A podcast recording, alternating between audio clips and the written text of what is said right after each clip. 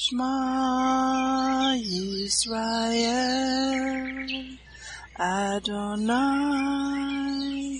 Eloheinu Adonai Echad Baruch Shem Kevod Malkuto Leolam Vaed. Hear, O Israel, the Lord is our God, the Lord is one. Blessed be the name of the glory of his kingdom forever and ever. Amen. Good morning, Mishpachah. Welcome to the Daily Audio Torah. I'm Laura Densmore, your host, and I'm so glad you're joining in with me today. We are in the midst of something called the 10 Days of Awe, and it's the 10 days connecting the Feast of Trumpets, which began on September 19th, Shabbat, and it goes all the way out to Day of Atonement or Yom Kippur, September the 28th, which is a Monday. So we're in the midst of the 10 Days of Awe. This time is known as when the courts of heaven are in session. The God of the universe, the God of Israel, is hearing the matter. Evidence is being brought to court. The king is in the field. And so this is a time when the gates of heaven are open. Our petitions and our prayers are being intently listened to by our king. This is a time of repentance, teshuvah, a time to do inner reflection and introspection and to ask the Holy Spirit to search our hearts to reveal any waywardness, any sin, any darkness that we're not aware of, that we don't see, so we can come before Him with clean hands and a pure heart. As we take this time to repent, to mikvah, so to speak, to get washed on the inside in preparation for Day of Atonement, the holiest day on the biblical calendar. Um, this is that time, that season of preparation. After Day of Atonement or Yom Kippur comes Sukkot, the season of our joy. And Sukkot um, is all about finishing the spiritual journey. And it's about the ingathering of the nations.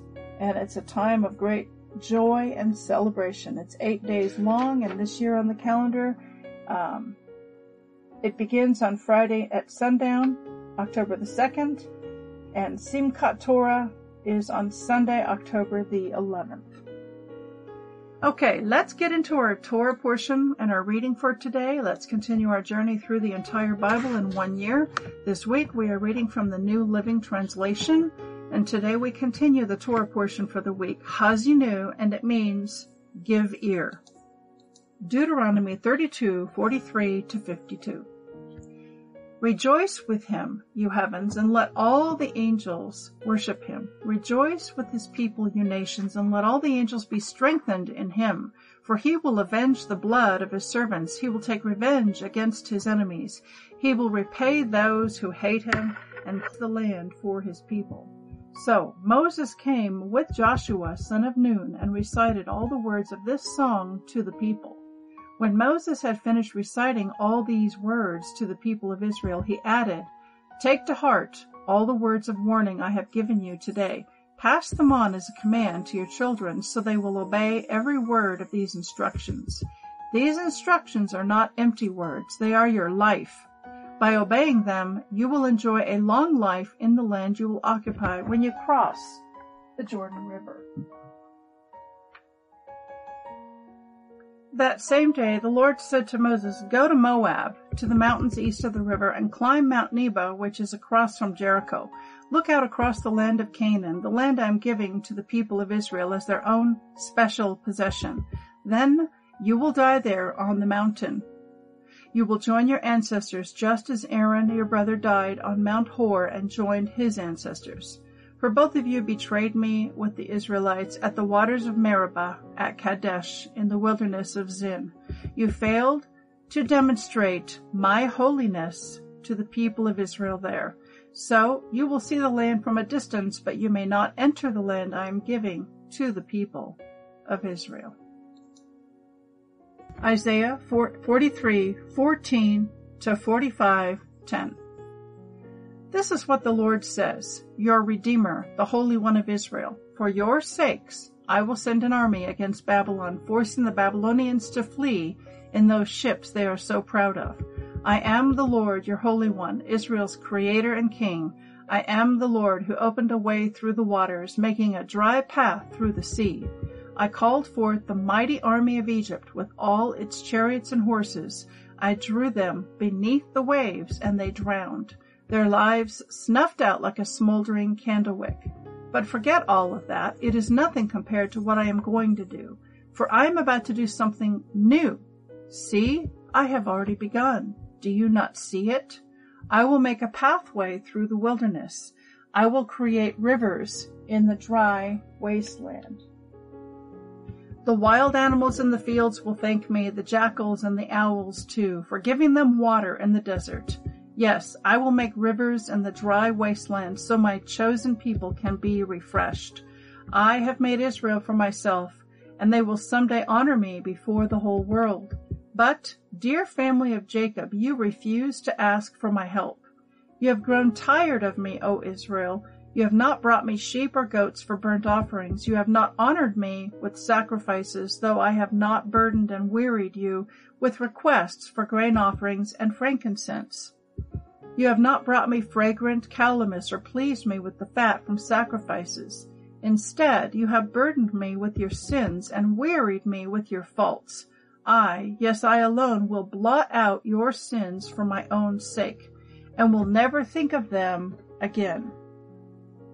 Let us review the situation together and you can present your case to prove your innocence.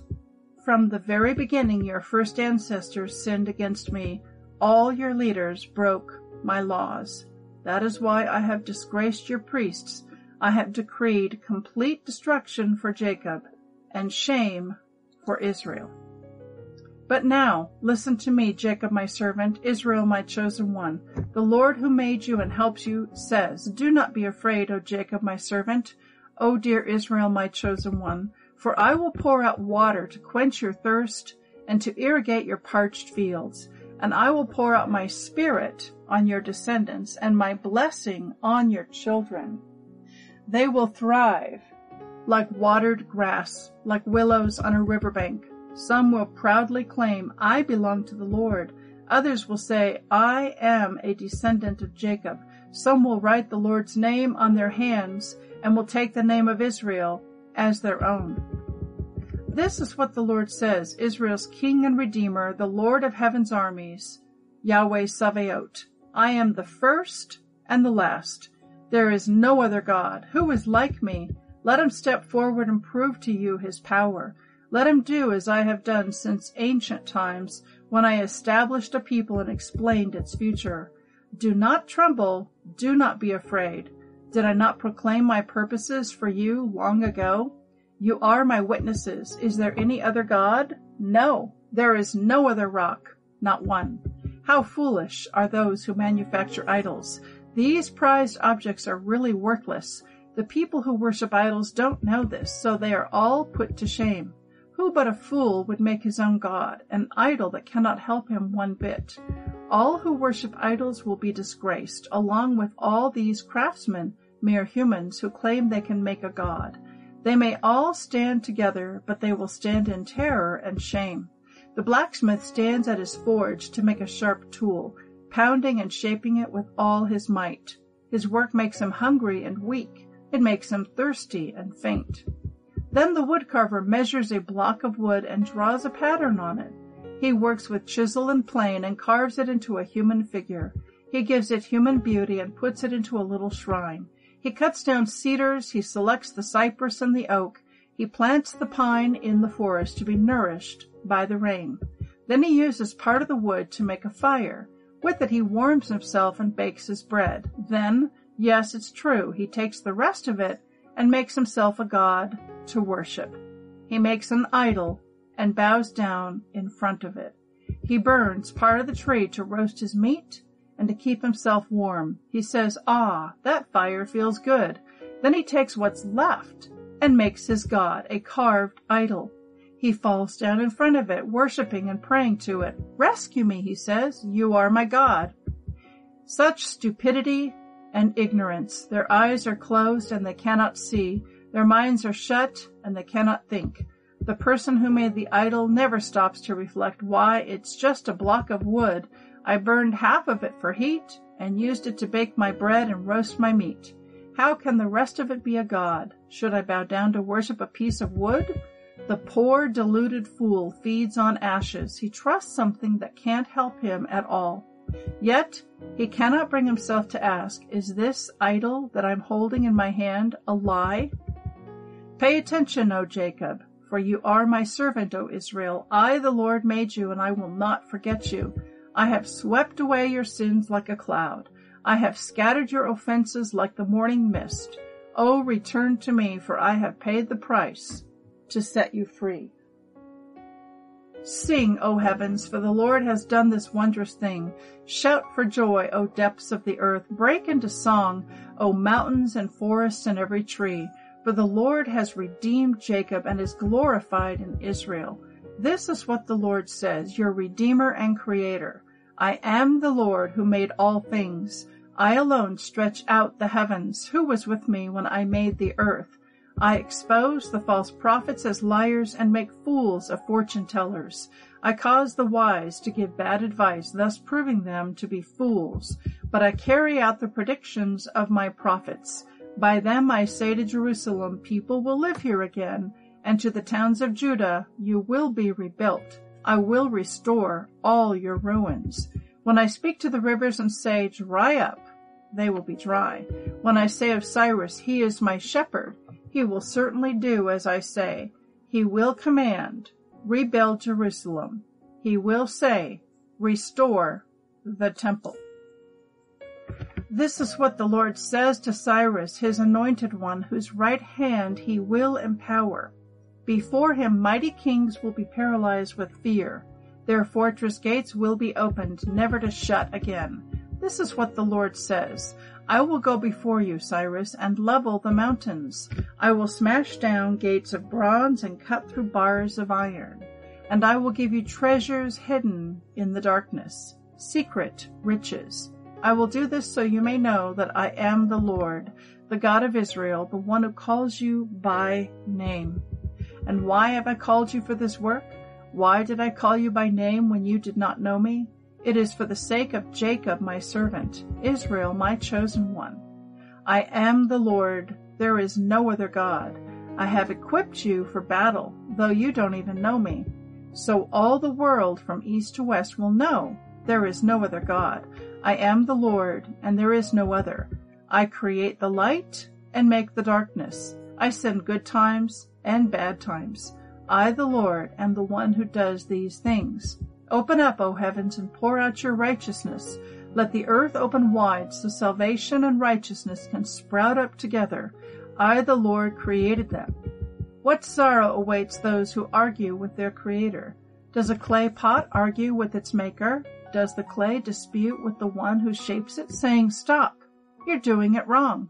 Does the pot exclaim, How clumsy can you be? How terrible it would be if a newborn baby said to its father, why was I born? Or if it said to its mother, Why did you make me this way? Ephesians 3 1 to 21.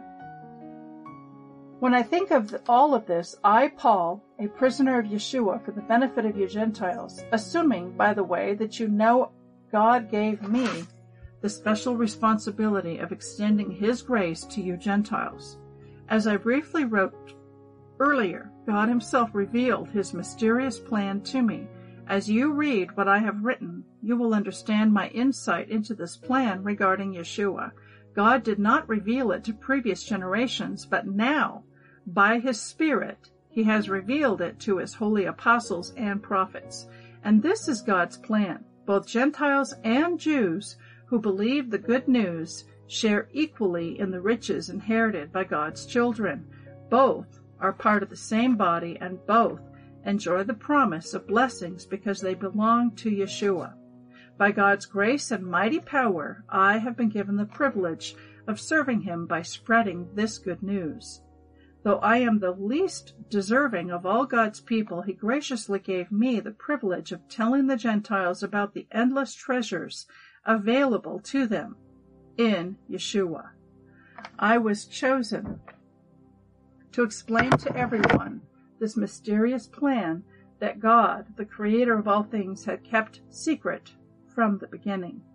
God's purpose in all this was to use the church to display his wisdom in its rich variety to all the unseen rulers and authorities in the heavenly places.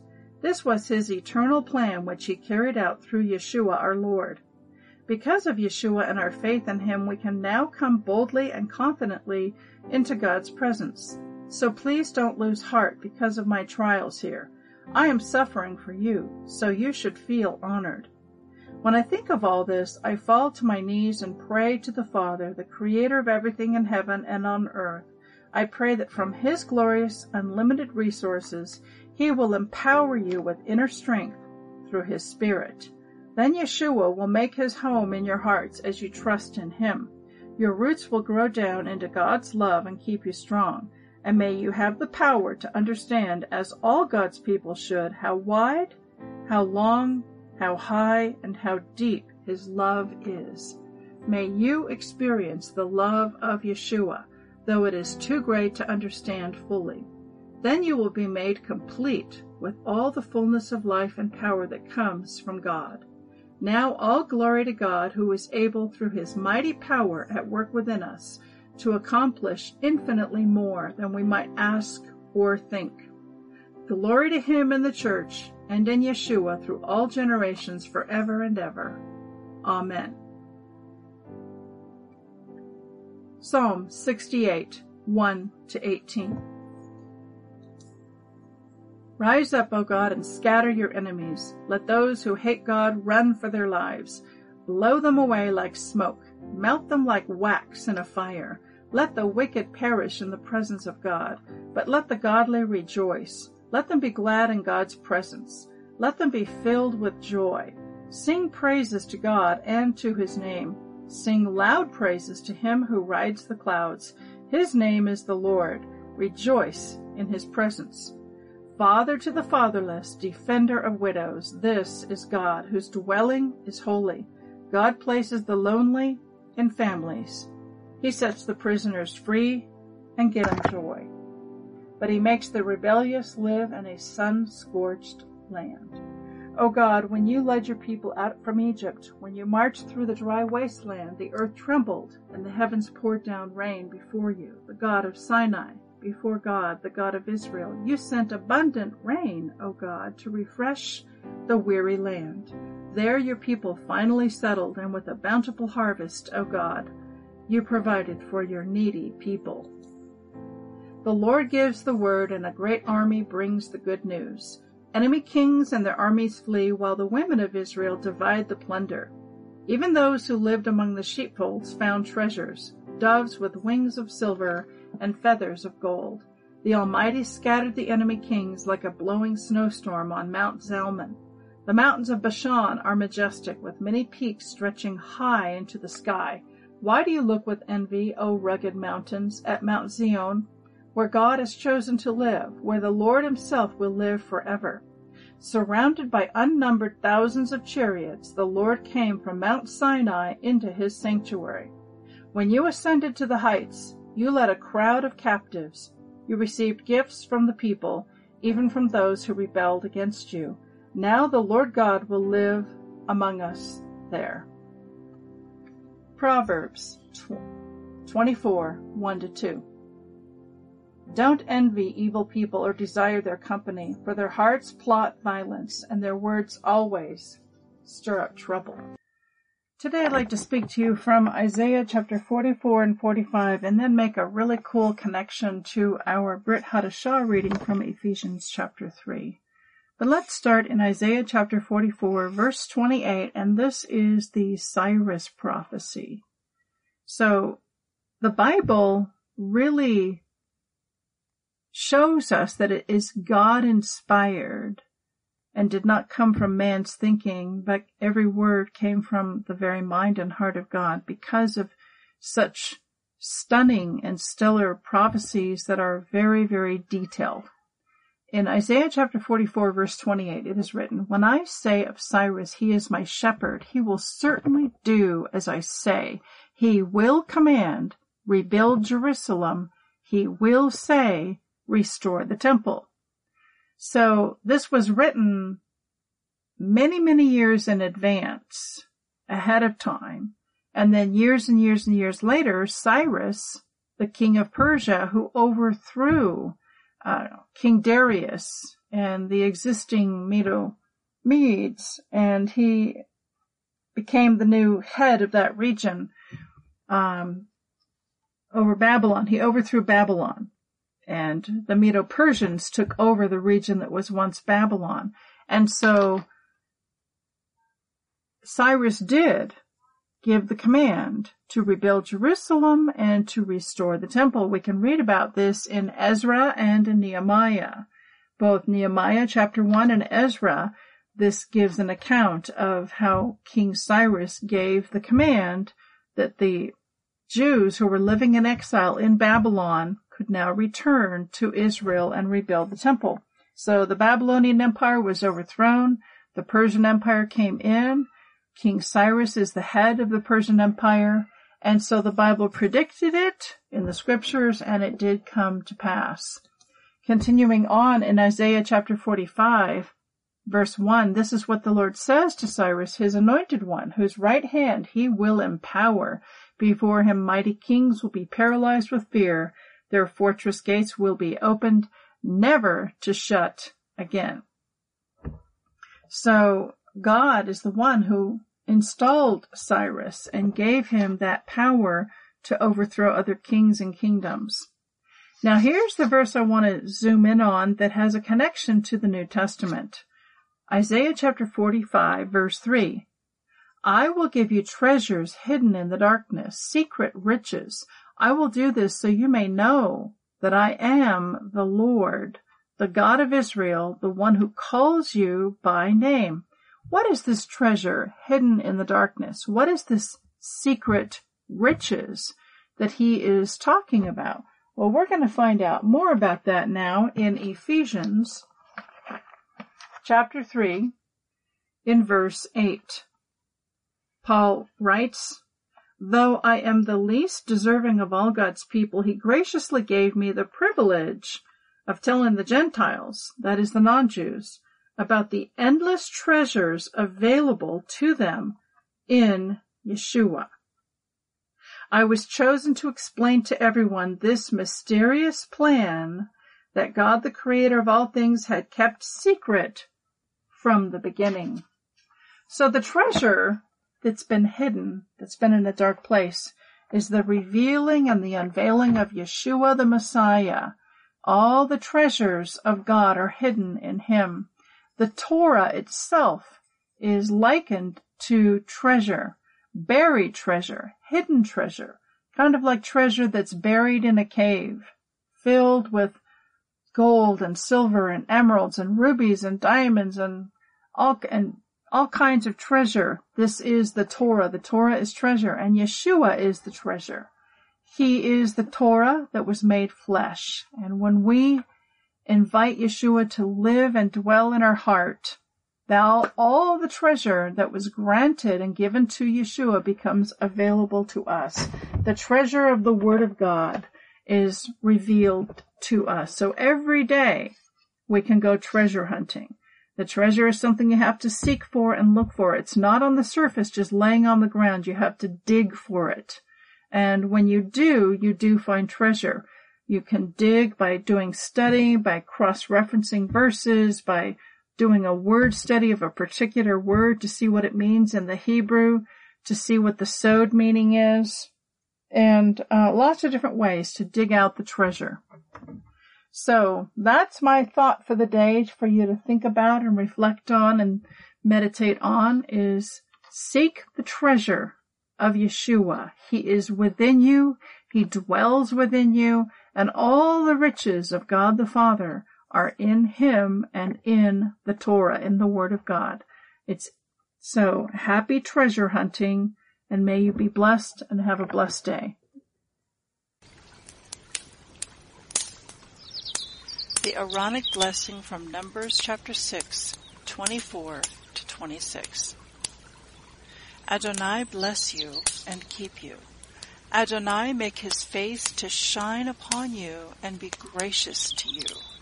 Adonai lift up his countenance upon you and give you peace.